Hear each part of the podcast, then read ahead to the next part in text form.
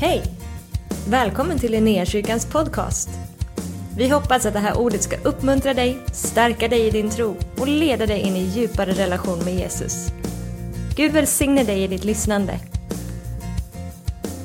Vi ber tillsammans. Helige Ande, vi tackar dig för att du är på den här platsen. Vi tackar dig för att Jesus är centrum av vår gemenskap. Jesus, vi tackar dig för att eh, du har lovat att två eller tre är samlade i ditt namn, där är du mitt ibland oss.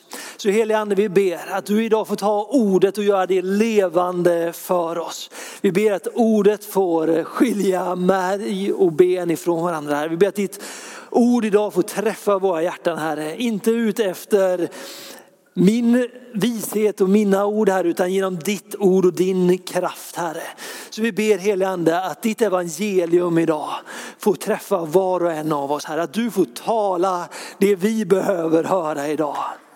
Så helige Ande vi bara välkomnar dig i den här stunden. Vi välkomnar dig till att förhärliga Jesus i den här stunden. Låt han bli upphöjd i allt det vi gör. I allt det vi är Herre. Så vi bara välkomnar dig helige Ande. Vi välkomnar dig helige Ande. Till att röra vid oss idag. Rör vid oss idag. Vi behöver mer av dig. Herre, vi tackar dig för att du har sagt att vi ständigt ska låta oss fyllas av den helige Ande. Så fyll oss igen. Fyll oss igen. Öppna våra ögon så att vi ser Jesus klart och tydligt, Herre. Mm. I Jesu namn. Amen. Tredje advent hörni. Tänker vi ska börja i rätt ände den här veckan. Vi ska börja med att läsa bibeltexten för den här söndagen. Nu under adventstiden här så följer vi kyrkoåret och de temana som, som finns där. Och i år, eller idag är temat Bered en väg för Herren med fokus på Johannes döparen. Så vi läser ifrån Matteus kapitel 11, vers 2 till 11. Johannes fick i fängelset höra talas om Kristi gärningar. Han sände då bud med sina lärjungar och frågade honom, är du den som skulle komma eller ska vi vänta på någon annan? Jesus svarar dem, gå och berätta för Johannes vad ni hör och ser. Blinda ser, lama går, spetälska blir rena, döva hör, döda uppstår och fattiga får höra glädjens budskap. Salig är den som inte tar anstöt av mig. När det hade gått började Jesus tala till folket om Johannes. Vad var det ni gick ut i öknen för att se? Ett strå som vajar för vinden? Om inte, vad gick ni ut för att se? En man klädd i fina kläder? Nej, det som har fina kläder finns i kungapalatsen. Så vad gick ni ut för att se? En profet? Ja, jag säger er, en som är mer än en profet. Det är om honom det står skrivet, se jag sänder min budbärare framför dig och han ska bereda vägen för dig. Jag säger i sanningen, bland de som fötts av kvinnor har ingen trätt fram som är större än Johannes. Men den minste i himmelriket är större än han. Amen. Vad är det som är så speciellt med Johannes? Jesus bekräftar att Johannes var en profet. Han var en man som höll till ute i öknen. Läser man beskrivningen om Johannes så är han klädd liksom i säcktyg och han käkar gräshopper och lever ett väldigt asketiskt liv. Han håller till ute i öknen intill Jordan. Och det som händer när Johannes kliver fram och börjar predika är att folket från hela Jerusalem och Judeen och hela liksom området däromkring strömmar dit för att höra vad han har att säga. De strömmar dit för att låta sig döpas av honom. Och det här med att Johannes döpte, det var ingenting som var unikt i judisk kultur. Dopet, omvändelsedopet som praktiserades, det var en ritual där man gick ner i vattnet som ett, en symbol, ett tecken på att jag omvänder mig från mina synder. Jag omvänder mig från allt det där jag har gjort fel och kommer nu att börja leva ett liv hängivet Gud. Så Johannes är en omvändelseprofet som kallar Israels folk att omvända sig och komma tillbaks till Gud. Men vad är det som får Jesus att säga att Johannes är den främste av alla? Han säger faktiskt av alla de som har fötts av en kvinna så är han den främste. Vad är det som gör att Johannes särskiljer sig från alla de där troshjältarna i gamla testamentet? Noa som byggde arken på Guds befallning. Abraham som är liksom patriarken, han som eh, lämnade sitt land för att följa Guds ledning. Mose som befriade Israels folk med hjälp av Gud givetvis, men tog dem ur slaveriet i Egypten och in i det förlovade landet. Vad skiljer honom ifrån profeter som Elia, Jeremia, Jesaja och de andra? För Jesus säger att han är den störste. En profet har ett uppdrag.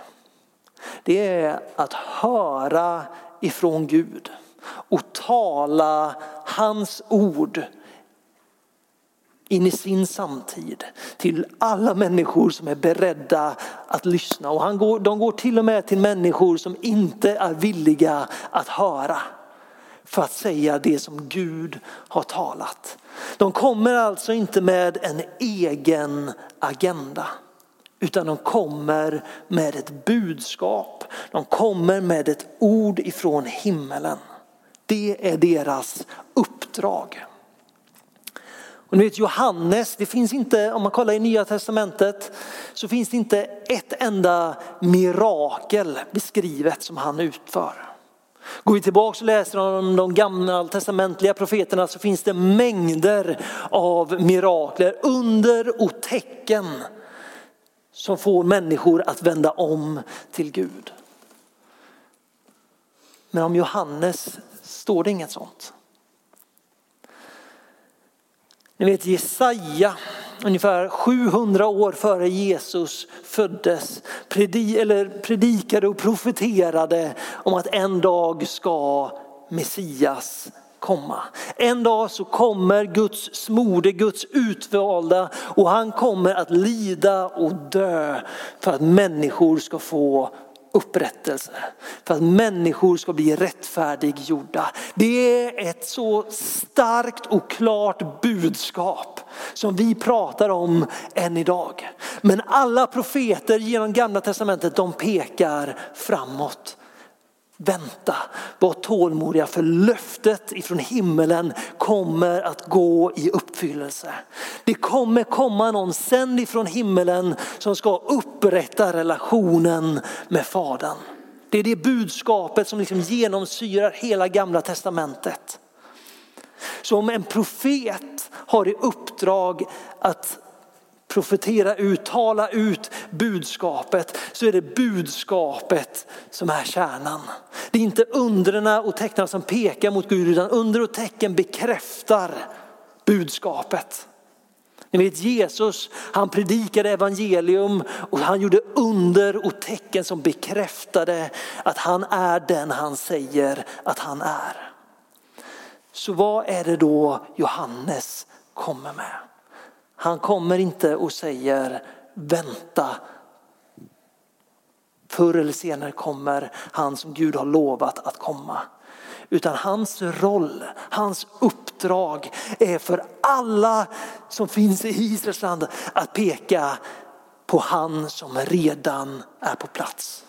Hans liv kretsar för att peka på Jesus. Han är den störste för att han är den som säger att nu är tiden inne. Jesus har kommit, se Guds lamm. Det är det som gör Johannes större. Hela hans liv har lett mot den punkten då han kan säga, där är han som vi har väntat på. Frälsningen ifrån himmelen. Nu läser vi om Johannes, Lukas kapitel 1 så ser vi att det redan innan Elisabet, alltså eh, Johannes mamma, har blivit havande så kommer det en ängel och uppenbarar sig för Sakarias och säger att han kommer, alltså Johannes, kommer att redan i moderlivet bli fylld av den helige ande. Han kommer att få mängder av människor att vända tillbaks till Gud. Och han bereder en väg för han som ska komma. Redan innan han var till så talar Gud ut vad hans syfte är. Att bereda en väg för honom som kommer. Hela hans liv pekar mot vem Jesus är. Det står så här i Johannes första kapitel, vers 26 till 34. Johannes svarar dem, det han pratar med de eh, skriftlärda fariseerna som har kommit ut för att fråga honom, vem är du? Vem är du som döper människor, som samlar folk runt omkring dig? Är du kanske Messias? Är du Elia? Vem är du? Så säger Johannes så här, jag döper i vatten, men mitt ibland er står en som ni inte känner. Han kommer efter mig och jag är inte ens värdig att ens lossa remmen på hans sandal. Detta hände i Betania på andra sidan Jordan där Johannes döpte. Nästa dag såg han Jesus komma och han sa se Guds lamm som tar bort världens synd. Det var om honom jag sa, efter mig kommer en man som är före mig, för han var till före mig. Jag kände honom inte, men för att han ska uppenbaras för Israel har jag kommit och döper i vatten. Johannes vittnade och sa, jag såg anden komma ner som en duva från himmelen och stanna över honom. Jag kände honom inte, men han som sände mig att döpa i vatten sa till mig, den du ser anden komma ner och stanna över, han är den som döper i helig ande. Och jag har sett det och vittnat, han är Guds son. Johannes har varit ute i öknen, han har samlat människor runt omkring sig och hela tiden så har han förberett människor. Omvänd er, omvänd er, kom tillbaks till Gud. För frälsningen kommer. Jesus kommer. Och när han ser Jesus så är det någonting på hans insida som på en gång reagerar. Igenkänner Guds löfte över Jesus. Och han säger, där är han. Se Guds lamm som tar bort världens synd.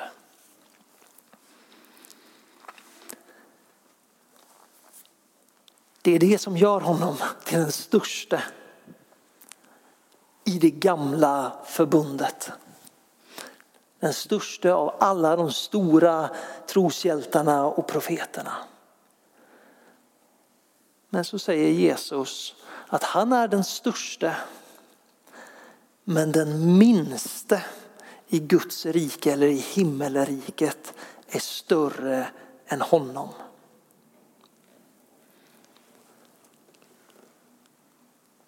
den minste i himmelriket är större än han som är större än alla andra.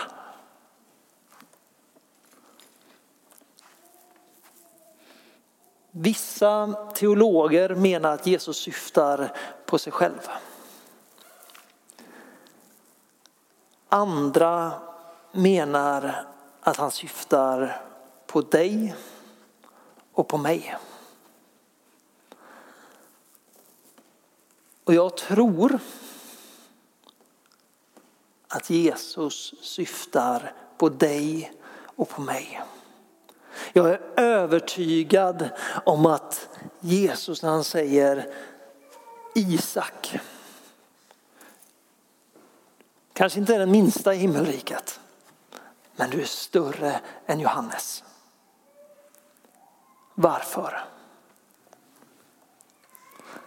Johannes var den största för att han hade budskapet om Jesus. Johannes är den sista av profeterna under det gamla förbundet. Han står under lagen. Det finns fortfarande synd som skiljer honom ifrån att kunna ha en intim relation med Fadern. Men efter att Jesus har dött och uppstått så får varje person som med sitt hjärta tror och med sina läppar bekänner honom som Herre rätten att kalla sig Guds barn. Det innebär att när du tar emot Jesus som Herre i ditt liv så blir du insatt i hans rike. Du blir rättfärdiggjord, inte på grund av dina egna bedrifter. Kollar jag på mitt liv så har jag ingenting som jag kan peka på som säger att jag är större än Johannes. Han levde ett så mycket mer överlåtet liv än vad jag gjorde. Men jag har en plats, jag har en plattform som Johannes inte hade. För jag kan leva utifrån platsen av att jag är frälst av nåd. Jag är rättfärdiggjord genom Jesu blod. Gud allsmäktig, Fader Gud kallar mig sin son. Han säger att jag är en ambassadör för hans rike. Jag har blivit insatt i hans rike. Inte som en tjänare, inte bara som ett sändebud utan som en son i hans hus. Med ett fullt mandat ifrån himmelen. Det är ingenting som jag har förtjänat, det är ingenting som jag har krigat mig till utan det är fullt ut genom hans nåd. Den minsta i hans rike, när du är insatt i hans rike, den minsta av oss har mer på vår insida än vad Johannes döparen hade. Därför att vi är rättfärdiggjorda genom Jesus. Johannes dog innan Jesus hade hunnit fullborda det som han skulle göra. Johannes predikar från en plats av lag. Ni måste omvända er, kom tillbaks, börja leva rätt och riktigt inför Gud. Men Jesus har öppnat en väg för oss som säger att vi kan komma som vi är. Det betyder inte att vi ska stanna i vår synd, men vi kan komma precis som vi är och gå frimodigt in framför nådens tron och få ta emot hans nåd, hans kärlek. Det är en plats som Johannes inte hade.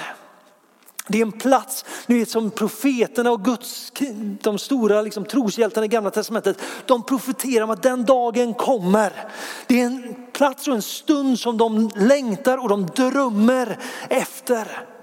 Vi står på den platsen som hela bibeln pekar fram emot. Den dag då vi kan få ta emot himmelriket. Den dag då vi kan få ta emot Gud själv levande på vår insida. Vi står i tiden av liksom där de här löftena, de här profetiorna har gått i uppfyllelse. Vi har möjlighet att ha en relation med Fadern. Där våra, vår synd och våra misslyckanden inte sätter en gräns. Utan där vi kan få uppleva honom. Där han tar sin boning i oss. Inte bara att den heliga ande kommer över oss vid några tillfällen utan den heliga ande väljer att flytta in.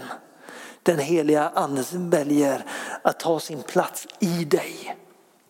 För att ditt liv ska kunna förhärliga Jesus. Så vi har helt andra förutsättningar än vad Johannes hade.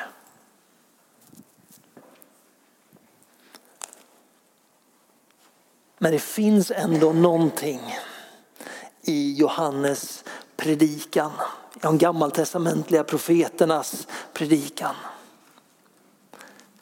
som måste ringa i våra hjärtan idag. Och det är omvänd er.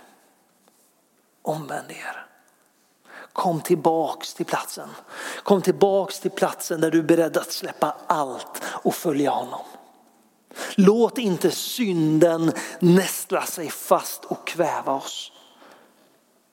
Omvändelse är ett aktivt val. I judisk tradition så var det att gå ner i den dopgraven, ner i vattnet och skölja bort smutsen och säga ja nu kör vi på nytt. Vi vet att det enda som kan förlåta synden fullt ut det är Jesus. Det är Jesu blod på korset som gör det möjligt för oss att ta, ta emot hans nåd. Men platsen av omvändelse finns kvar. Vi kan gå till Romarbrevet kapitel 6, vers 11 och 14. Så här säger Paulus. Så ska också ni se på er själva. Ni är döda från synden och lever för Gud i Kristus Jesus. Synden ska därför inte regera i era dödliga kroppar så att ni lyder dess begär. Ställ inte era kroppar i syndens tjänst som redskap för orättfärdigheten, utan ställ er i Guds tjänst. Ni som var döda men nu lever, ställ era kroppar i Guds tjänst som redskap för rättfärdigheten. Synden ska inte vara herre över er, för ni står inte under lagen utan under nåden. Vi har fått ta emot hans nåd. Trots att vi inte har förtjänat det, trots att vi inte har gjort någonting för det, så har vi idag möjligheten att bli fullt ut renade, upprättade, frälsta av hans nåd. Men vad vi gör med det spelar roll. Ni vet det här gamla uttrycket, synda inte på nåden. Vi lever i en tid som de andra hade drömt om att få leva i. Kasta inte bort det, förringa inte det, utan ta det på största allvar. Att det vi lever i just nu, det vi har tillgång till just nu, det vi kan få se av Guds rike som bryter fram runt omkring oss. Ställ inte era kroppar i syndens tjänst. Gå inte tillbaks till den där platsen där vi låter lögnen och, och synden snärja oss. Utan det finns en fristad tillsammans med Kristus. Det finns en plats där vi kan få leva nära honom. Där vi kan låta den heliga ande komma in och bara ta över mer och mer av våra hjärtan. Bara utöka sitt inflytande över våra liv. Johannes döparens predikan är aktuell idag. Trots att vi har mer än vad han någonsin hade. Så kan vi idag bara få säga Jesus, jag vill ställa min kropp, mitt liv till tjänst för ditt rike. För rättfärdigheten, för sanningen, för hoppet, för tron.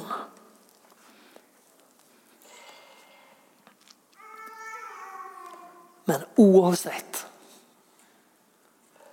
Oavsett så har du bekänt Jesus som Herre i ditt liv så står du på en plats som de bara kunde drömma om. Du kan ha en relation med Fadern som kan bli livsförvandlande för dig. Men som kan bli förvandlande för varje människa som du möter. För den här staden och för det här landet.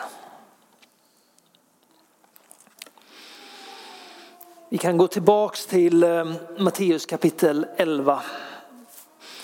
För bara en sak här till som jag vill att vi ska kolla på. Okej, okay.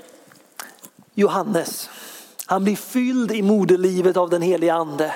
Hela hans liv pekar på att visa världen vem Jesus är. Han möter Jesus, han ser anden komma ner över honom och bli kvar över honom. Och han är den första som proklamerar ut liksom, se Guds lamm. Så stark är hans övertygelse om att Jesus är den som han har väntat på. I den här texten, evangelietexten idag, så sitter Johannes i fängelse.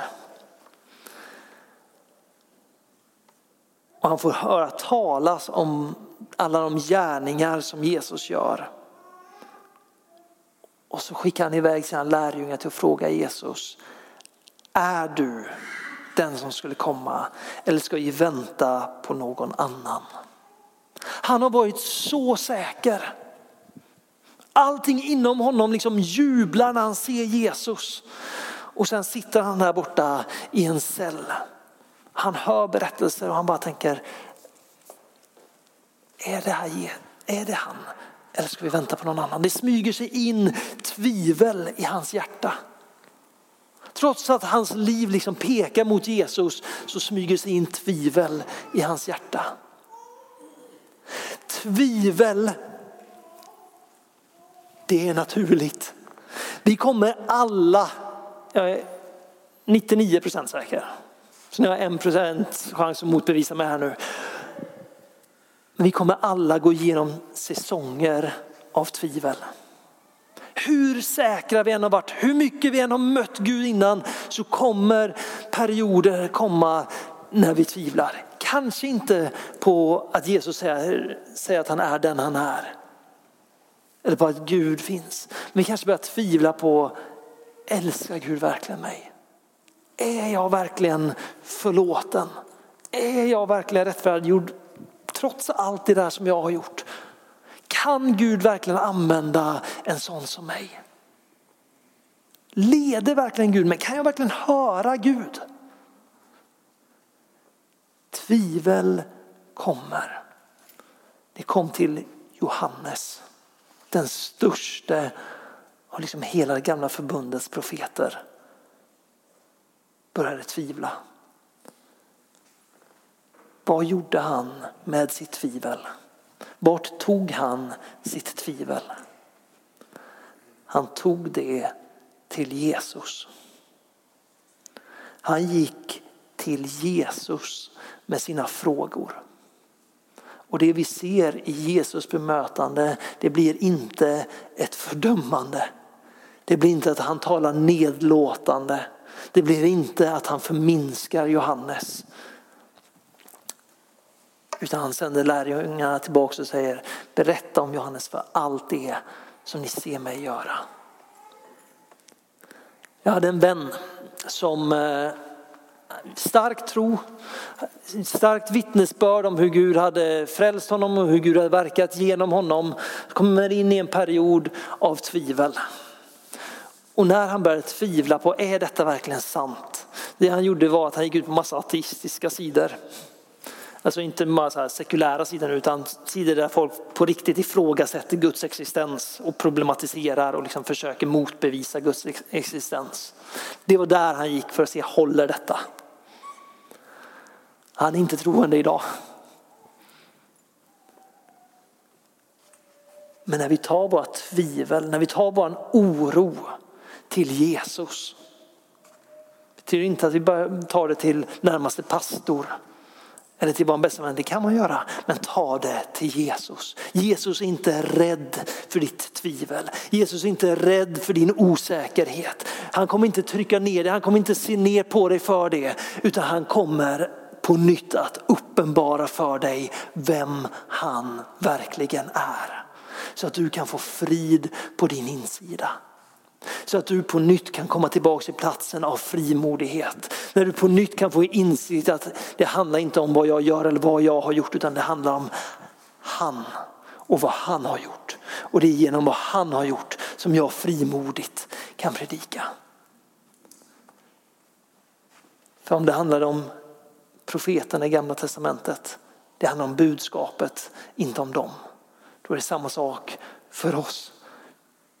Det handlar inte om dig, Utan det handlar om han du sätter tron till. Han som är kapabel och förmögen till att frälsa dig. Så när stunden av tvivel kommer, ta det till Jesus. Och låt honom uppenbara på nytt vem han är. För annars kan vi bli fast ute i öknen ganska länge, irra omkring. Men när vi tar det till Jesus så kommer hans sanning och hans uppenbarelse och det kommer att sätta oss fullständigt fria.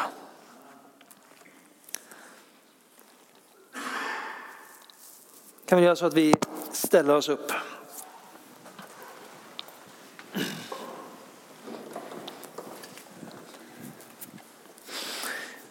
kommer nu att gå in i en stund av lovsång och eh, förbön.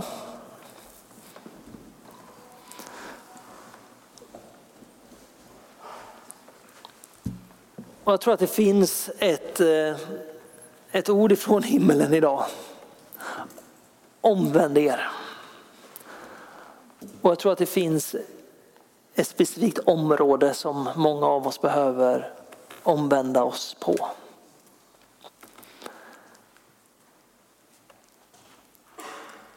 Det är våran egen självbild. Det är vad vi talar ut över oss själva, vad vi tänker om oss själva, vad vi tror om oss själva. Du är inte den du säger att du är. Du är den han säger att du är. Han säger att den minsta av oss är större än alla troshjältar på grund utav ditt barnaskap i Kristus. Jag tror att det finns människor här inne som behöver få ett förnyat barnaskap, en ny uppenbarelse om sitt barnaskap. Jesus har dött för att du ska kunna säga Abba fader. Så jag tror att om det finns någon här som bara känner men jag har svårt att identifiera mig själv med Guds sanning. Så behöver vi omvända oss ifrån det aktivt. Säga Gud, jag tänker inte låta mina tankar definierar mig.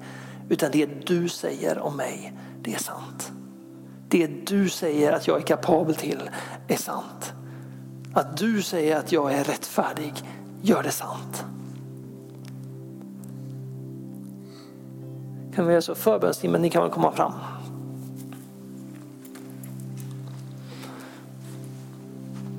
Kan vi göra så? De kommer börja spela nu men jag vill bara, vi kommer öppna upp förbönstationen fullt ut om en liten stund när vi kommer med allt det vi vill att Gud ska röra vid.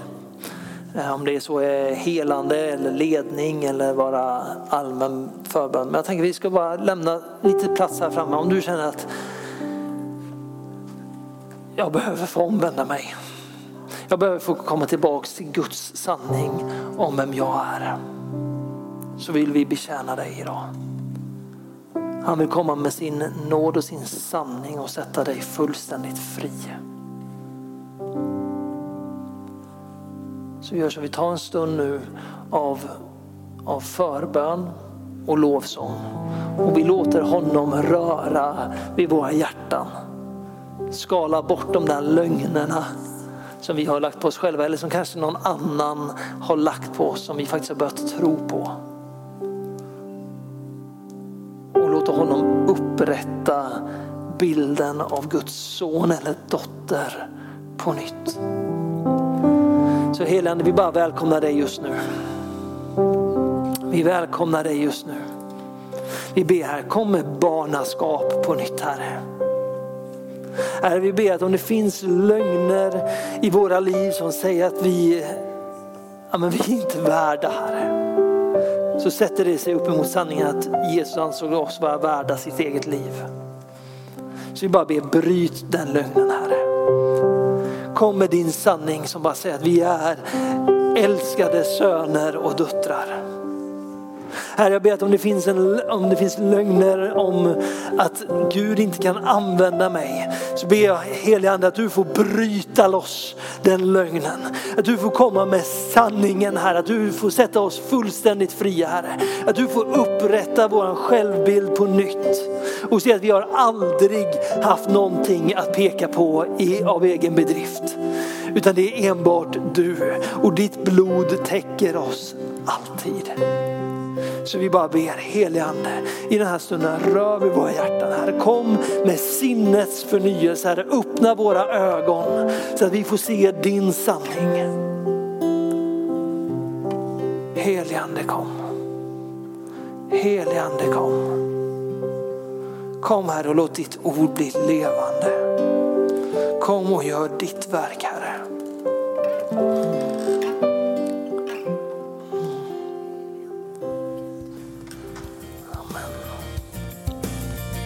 För att du har varit med oss. Hoppas du känner dig inspirerad av Guds ord och har fått nya perspektiv. Hör gärna av dig till oss och berätta om Gud har rört vid dig på något sätt. Vi är så glada att få höra vittnesbörd om vad Gud gör. Du kan mejla oss på adressen info och dit kan du även mejla om du har ett böneämne som du önskar att vi ber för. Eller om du har tagit emot Jesus och inte har någon bibel så vill vi mer än gärna skicka en bibel till dig. Skicka ett mejl med ditt namn och dina adressuppgifter till info.linneahuset.se så ser vi till att du får en. Om du vill ge en gåva till Linnéakyrkans arbete för att nå fler människor med evangelium så kan du swisha till 123 520 0993. Du kan också besöka oss på linneakyrkan.se för att få mer information. Välkommen tillbaka att lyssna snart igen.